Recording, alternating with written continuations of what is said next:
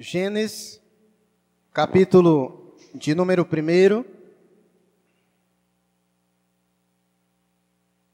Nós iremos ler o versículo 26 apenas. Vamos ler o 26 e o 27? Fica ótimo. Gênesis capítulo 1, versículo de número 26 e 27. Todos encontraram? Diz assim a palavra de Deus: Também disse Deus: Façamos o homem a nossa imagem, conforme a nossa semelhança. Tenha ele domínio sobre os peixes do mar, sobre as aves dos céus, sobre os animais domésticos, sobre toda a terra e sobre todos os répteis que rastejam pela terra. Criou Deus, pois, o homem à sua imagem, a imagem de Deus o criou, homem e mulher os criou. Vamos orar mais uma vez, pedindo a Deus que nos dê iluminação pelo Espírito nesta noite. Pai bendito, diante da tua palavra lida, nós nesta noite suplicamos ao Senhor que o teu Espírito Santo nos ilumine, pois sabemos que esta é obra dele de iluminar a nossa mente para que possamos compreender as verdades do Senhor. Pai, que o teu Espírito trabalhe nos nossos corações nesta noite, moldando o nosso coração à tua verdade, Senhor. Abençoe todos quantos se encontram aqui nesta noite, todos quantos também nos assistem pela internet, que o teu Espírito esteja moldando grandemente os nossos corações e a nossa vida, ajustando ela, Senhor, à verdade das Escrituras. Pois sabemos que o Teu Espírito nos guia, se não na verdade. Guia-nos, ó Deus, em toda a Tua verdade, e que essa verdade possa ser transformadora para as nossas vidas nesta noite. Abençoa-nos, ó Pai. Nos ajuda a lidarmos com o cansaço da semana, e não permita com que os nossos pensamentos também se vaguem nas preocupações do amanhã, mas que estejamos hoje por inteiros neste lugar, mente, alma, corpo e coração, centrados no Senhor, desejosos por ouvir a tua voz e receber de ti todas as instruções da qual o Senhor deseja nos instruir. Abençoa-nos, ó Deus, grandemente, pois assim oramos ao Senhor, no nome de Jesus. Amém. Amém. Primeiro capítulo de Gênesis, ele narra sobre a criação, belíssima, e o primeiro capítulo também de Gênesis, ele ensina a singularidade da criação do homem. Nesse capítulo, nós lemos que enquanto Deus criou cada animal segundo a sua espécie, conforme vai dizendo no versículo 21, 24, 25, que Deus foi criando as coisas e o texto vai dizer que ele criou cada um conforme a sua espécie. O texto que nós lemos vai nos dizer que somente o homem foi criado à imagem e à semelhança de Deus. Portanto, esses versículos que nós lemos, ele comprova a singularidade da criação do homem porque neste é dito de toda a criação que somente o homem foi feito, criado à imagem e à semelhança de Deus. O homem chamado Herman Bavinck, ele expressou isso dizendo que o mundo inteiro é uma revelação de Deus. É como se fosse um espelho das virtudes e das perfeições de Deus. Portanto, tudo que foi criado é, é ao seu próprio modo e em sua própria medida uma personificação do pensamento de Deus. Deus simplesmente trouxe as coisas à existência conforme a sua própria mente, a sua própria sabedoria, a sua própria vontade. Então, cada coisa criada reflete a mente divina de Deus, porque ele pensou como seriam as coisas e trouxe à existência o seu pensamento. Então, as coisas criadas, elas são uma personificação dos pensamentos de Deus. E nós podemos ver isso em Romanos, capítulo de número 1, versículo 20, que Paulo vai dizer que os atributos de Deus podem ser facilmente percebidos em toda a criação.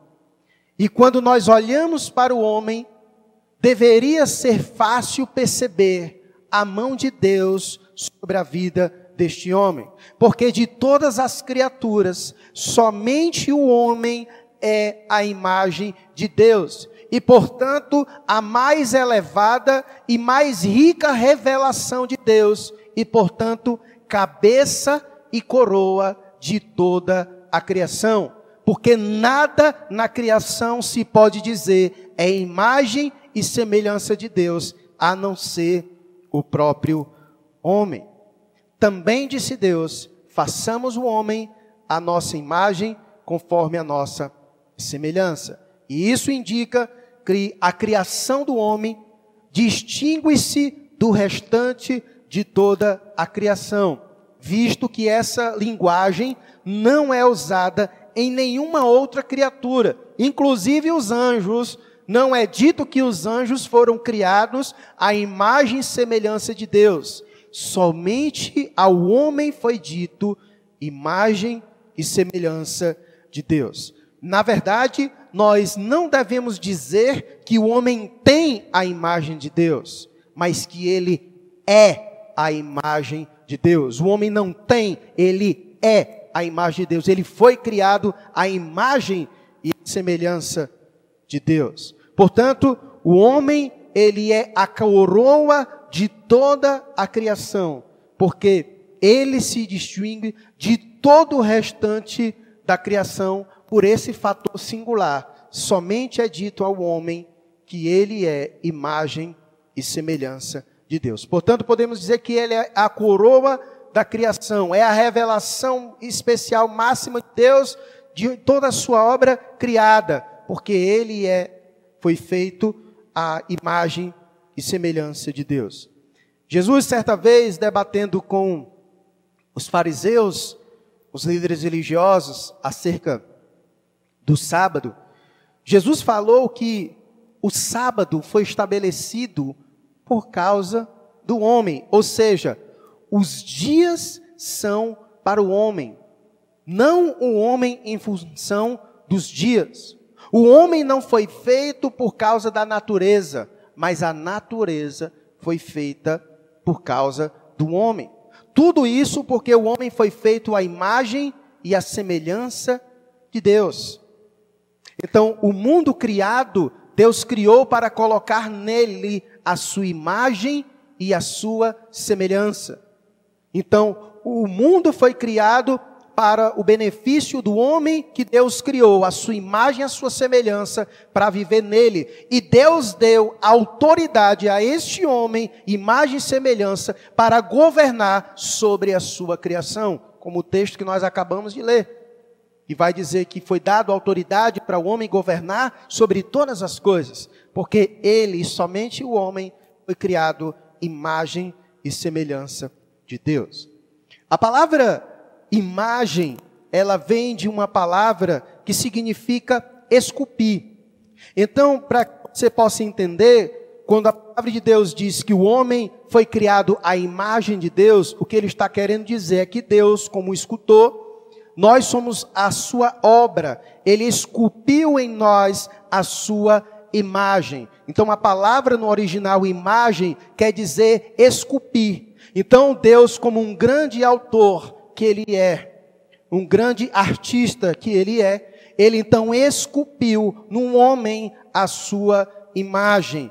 Então isso significa dizer que o homem é uma representação de Deus aqui na terra. Deus então ele ele como escultor, ele esculpe o homem, faz o seu desenho e coloca na terra. Então o homem é essa imagem de Deus. E a palavra semelhança vem de uma palavra raiz que significa semelhal. Então, as duas palavras juntas, imagem e semelhança, nos diz que o homem é uma representação de Deus que é semelhante a Deus, igual em certos aspectos. Então, dizer que o homem foi criado imagem e semelhança de Deus significa dizer isso: que Deus esculpiu o homem, o colocou na terra conforme a sua imagem e a sua semelhança, para representá-lo aqui na terra.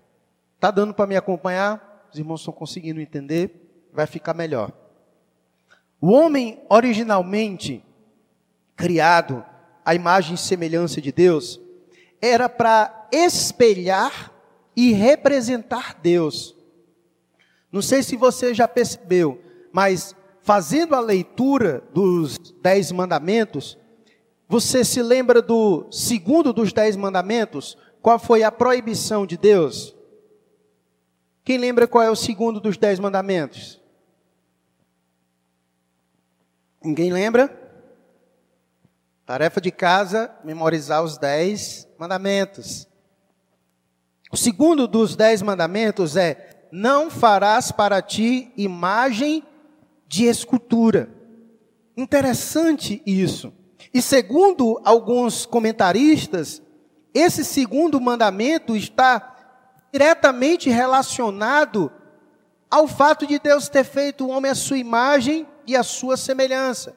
A ideia, segundo os comentaristas, é que Deus não quer que suas criaturas façam imagem deles, porque ele já criou uma imagem de si mesmo, uma imagem viva, capaz de andar e de falar. Então a ideia é: se você deseja ver como me pareço, diz Deus, olhe para a minha criatura mais nobre, que foi feita a minha imagem e a minha semelhança.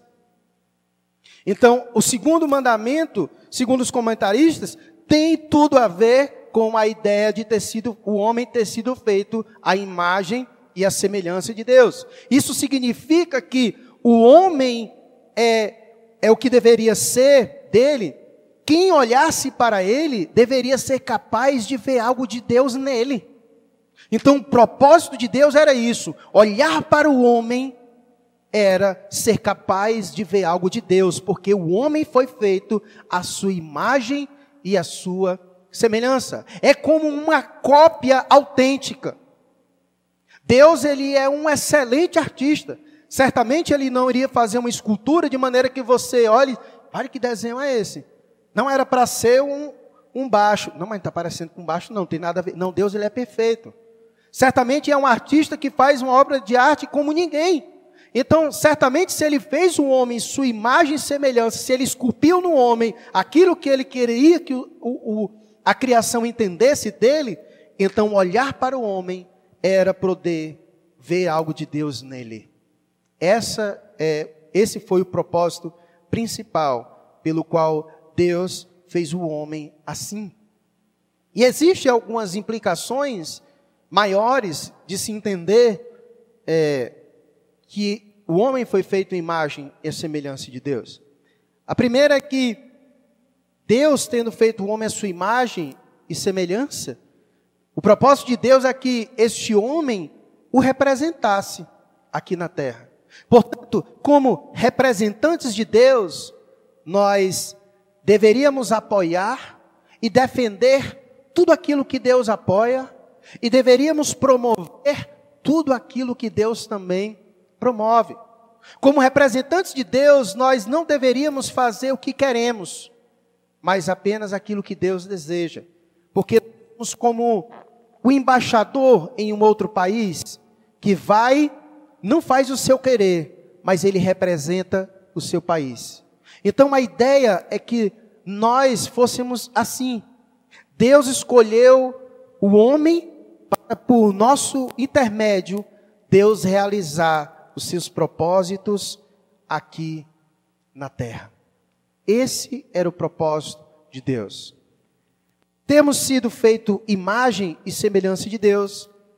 Nossa semelhança com Deus deveria ser inconfundível. Não deveria haver dúvidas. Deveríamos olhar para o homem e perceber claramente Deus, porque o homem foi feito imagem e semelhança de Deus. E a pergunta que se faz é: por que há dúvidas? Porque quando olhamos para o homem feito imagem e semelhança de Deus. Há dúvidas em nossos corações.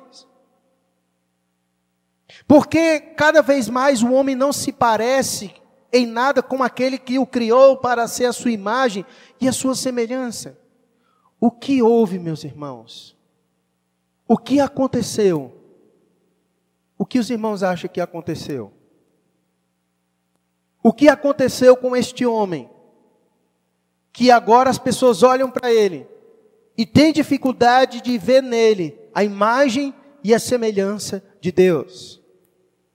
Sabe qual é a resposta para isso? É o pecado. O pecado é a resposta para entendermos porque que hoje nós olhamos para os seres humanos feitos à imagem e semelhança de Deus e temos dificuldades de reconhecer e ver a semelhança de Deus. O pecado, ele veio com uma ruptura. Ele distanciou o homem desse Deus. E quando o homem se distancia do seu Criador, ele vai perdendo os elementos que o assemelha a Deus. Você já viu características por assemelhança de proximidade? Isso é interessante. Quando você começa a andar com alguém, é interessante isso como acontece.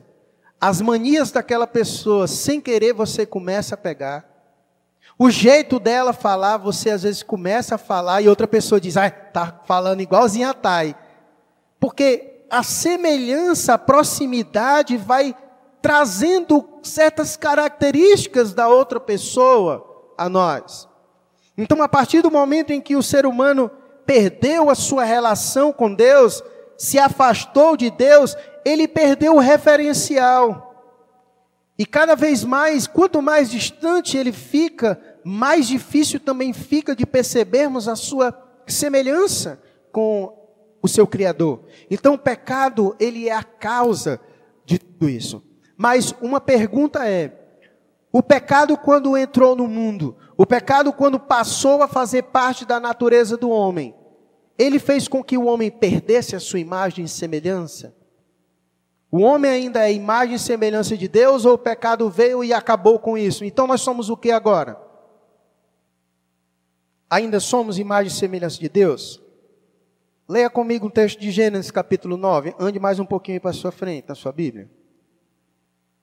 Gênesis capítulo de número 9. Lembre-se, já é depois da queda. A queda do homem acontece em Gênesis capítulo de número 3. E muitas águas já rolaram, literalmente e figuradamente. Gênesis capítulo de número 9, versículo de número 6, diz o que na sua Bíblia? Se alguém derramar o sangue do homem, pelo homem se derramará o seu. Por quê? Porque Deus fez o homem a sua. O que que Deus está querendo dizer nesse momento? Deus está proibindo o assassinato de uma outra pessoa. Por quê? Porque o homem foi feito à imagem de Deus. Isto é, ele ainda traz essa imagem mesmo depois da queda. Porque a queda acontece em Gênesis capítulo de número 3, e agora em Gênesis capítulo de número 9, depois que ocorre o dilúvio e que Deus estabelece o homem no mundo, Deus diz: olha, aquele que derramar o sangue de outro homem será cobrado o seu próprio sangue, porque Deus fez o homem à sua imagem. Então, o assassinato, ele é proibido justamente por esse fundamento, porque o homem foi feito à imagem e à semelhança de Deus. Entendeu agora por que, que o, Agora, outra pergunta para os irmãos dos dez mandamentos. Qual é o sexto mandamento? Oi? Não matarás. Pegou no contexto, né? Não matarás, não matarás. Esse é o sexto mandamento. O texto de não matarás, a tradução fiel não é não matarás, é não assassinarás. É essa a tradução correta, certo? A ideia é que você não deve tirar a vida de alguém sem motivos e sem razões. Deus proíbe isso acontecer. E por essa razão principal, porque Deus, porque o homem é feito, foi feito à imagem e à semelhança de Deus. Portanto, alguém quando mata um ser humano, ele não tira a vida dessa pessoa somente, mas ela ofende o próprio Deus, o Deus que está refletido em cada indivíduo. Tocar na imagem de Deus é tocar no próprio Deus. Matar a imagem de Deus é fazer violência ao próprio Deus. Você já percebeu por que, que o diabo gosta tanto de atacar o ser humano? Porque ele sabe que quando ele taca o homem, ele mexe com Deus. Porque o homem foi feito à imagem e à semelhança de Deus. Essa é a razão dele entrar em conflito com o ser humano. Por isso que quando ele foi lançado na terra com rebeldia, com raiva de Deus, ele atacou Adão e Eva, porque sabia que atacar o ser humano é atacar o próprio Deus, porque o homem é portador, é a imagem e a semelhança de Deus. Então, entender isso nos faz compreender por que, que o ser humano é objeto preferido do ataque do maligno. Porque ele sabe que atacar o homem é atacar a Deus. Ferir a imagem de Deus é ferir o próprio Deus, certo? Então, é, essa, essa mentalidade nos ajuda a compreender muitas outras coisas. Mas por causa da queda, a imagem de Deus no homem, embora não destruída, como nós acabamos de ver, ela não foi destruída, mas o que aconteceu? ela está do mesmo jeito, intacta? O pecado causou alguma coisa nessa imagem e semelhança? Causou. Embora o homem não tenha perdido, mas, como disse Calvino, ele descreveu essa imagem agora como deformada, mutilada, aleijada, doentia, desfigurada. Calvino disse que agora a natureza do homem, esse homem que foi feito à imagem e semelhança de Deus, o pecado o deixou assim, uma imagem descuidada, doentia da imagem e semelhança ah, de Deus. Essas foram as palavras usadas para descrever o que o pecado fez na imagem de Deus no homem. O que mudou, em outras palavras, não foi a estrutura do homem. O homem continua com a sua própria estrutura, da maneira com que Deus o fez, o homem ainda é imagem e semelhança de Deus. Contudo, essa imagem ela está distorcida. Ela foi modificada. Agora, a maneira de agir e o rumo da vida do homem foi alterado. A sua estrutura permanece a mesma, mas a maneira de agir e o rumo da sua vida agora foi afetado por causa do pecado. Agora, ao invés do homem fazer a vontade de Deus, desse Deus que o criou à sua imagem, à sua semelhança, o homem agora ele satisfaz a lei da carne, do pecado que habita nele. O homem reflete a Deus ainda em sua estrutura, mas não mais em suas ações, porque as suas ações agora é o produto da sua natureza pecaminosa. E é por isso que a gente olha para esse mundo e é isso que a gente consegue perceber. A gente olha para certas pessoas que a gente tem muita dificuldade de ver ainda mais a imagem de Deus nessas pessoas, porque ele ainda é imagem de Deus, mas a natureza pecaminosa agora fica tão em evidência na vida do indivíduo, que é como se ela ofuscasse essa imagem, a semelhança de Deus ela deixa turva essa imagem de Deus. O pecado fica tão em evidência que você tem dificuldade de ver por trás ainda a imagem e a semelhança de Deus na vida do homem. E como eu disse, quanto mais distante de Deus o coração do homem estiver, menos parecido com ele será, e mais parecido será com a sua natureza pecaminosa. É por isso que hoje o homem tem muito mais a cara do pecado do que a semelhança com Deus. Mas a pergunta, a quarta pergunta é: e agora? Há jeito de consertar esse ser criado à imagem e à semelhança de Deus, que agora está distorcido por causa do pecado? Será que há jeito de consertar isso? Só em Deus nós iremos conseguir entender e resolver todas essas questões de identidade que o homem passa. Quanto mais nós conhecemos de Deus, mais nós conhecemos de nós, porque fomos criados à imagem e à semelhança de Deus. Quer conhecer a si mesmo? Conheça Deus, porque você foi criado à imagem e à semelhança dele. Quanto mais você conhecer de Deus, mais você irá reconhecer e conhecer de si mesmo. Por isso, sabe o que foi que Deus fez? Ele mesmo veio a este mundo, o próprio Deus. Ele enviou o protótipo perfeito, Cristo Jesus, para nos servir de modelo e nos mostrar o caminho de volta à restauração dessa imagem e dessa semelhança de Deus. Então, se nós quisermos saber como é a imagem de Deus no homem, nós não devemos nos comparar à natureza, mas nós devemos olhar para Cristo. Sabe por quê? Porque Cristo é a imagem perfeita de Deus. Lembra o que foi que o autor de Hebreus disse em capítulo 1, versículo 3?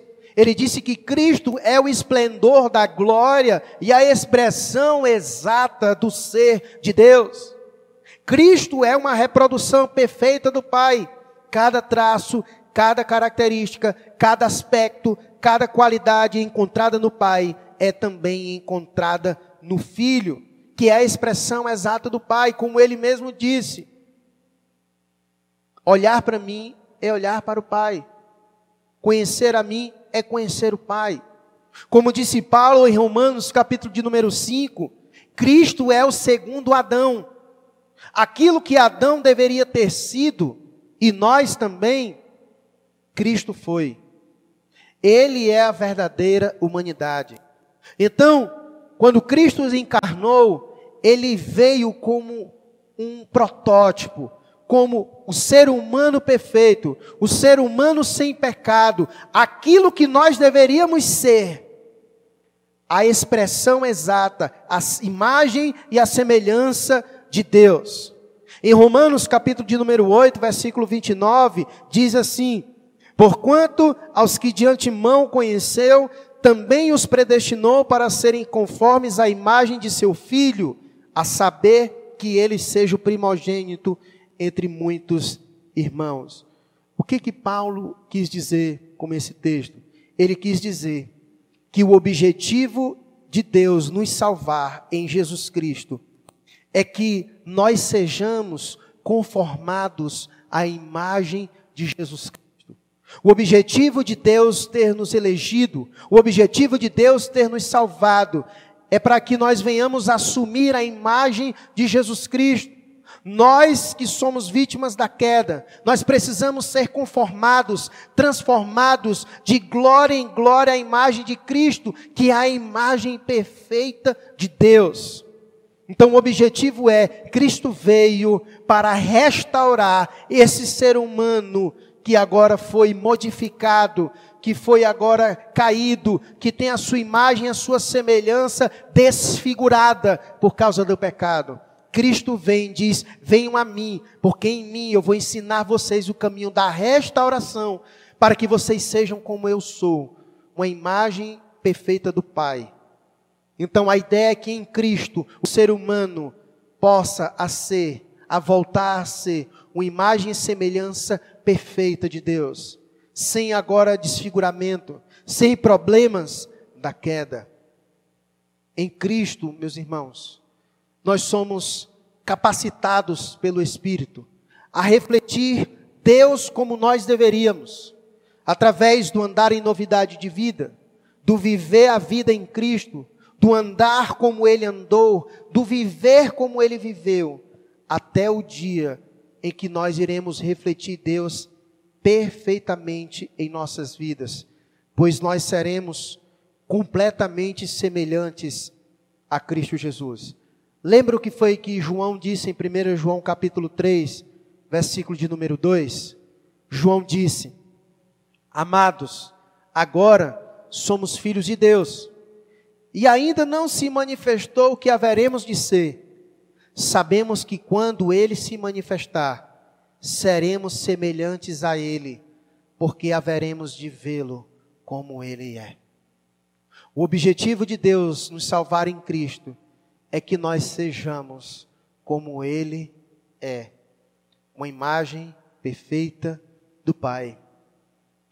Por isso, Deus enviou Jesus Cristo para que por meio dele nós possamos ser restaurados, para que aquilo que o pecado desfigurou seja agora restaurado.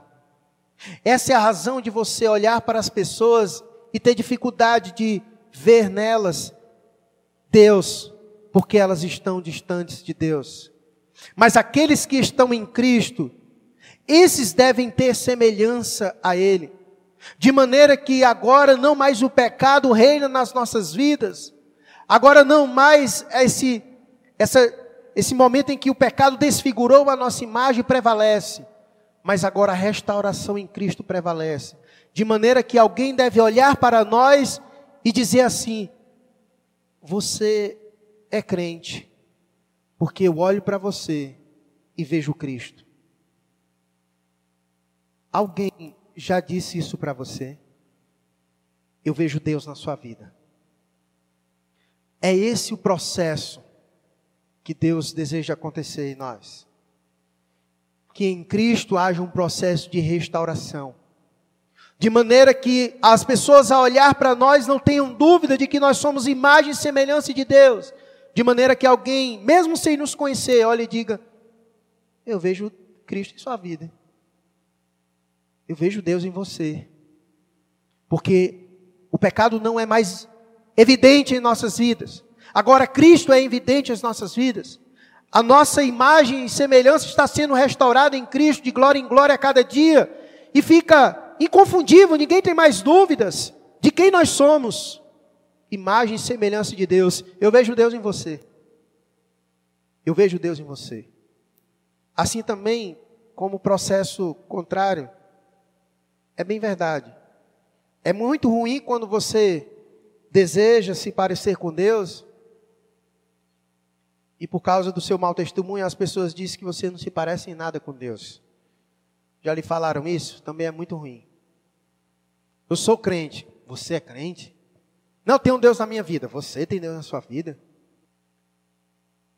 Eu não sei que imagem você transmite para as pessoas, mas eu quero desafiar você nesse momento a dar um passo em direção a ser alguém que reflete e representa bem a Deus. E a primeira coisa é, primeiro passo é, se você ainda não recebeu a Cristo como Senhor e Salvador de sua vida, esse é o primeiro passo. Cristo é o único que pode restaurar em nós os danos que o pecado cometeu em nossa vida. No último dia, quando Deus vier, quando Jesus Cristo vier, sabe quem é que ele vai chamar para si? Aqueles que estão em processo de ser como ele. Aqueles que não estão em processo de ser como ele, ele vai separar um outro monte e vai descartá-los. E ele só vai acolher aqueles que desejaram e que o receberam como Senhor de suas vidas e que estão no processo de ser como ele.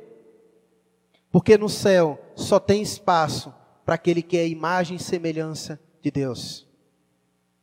No céu não há espaço para o pecado. No céu não entra pecado. No céu só entra aqueles que começaram nesta vida um processo de restauração em Cristo Jesus. E Ele é o único que pode fazer isso.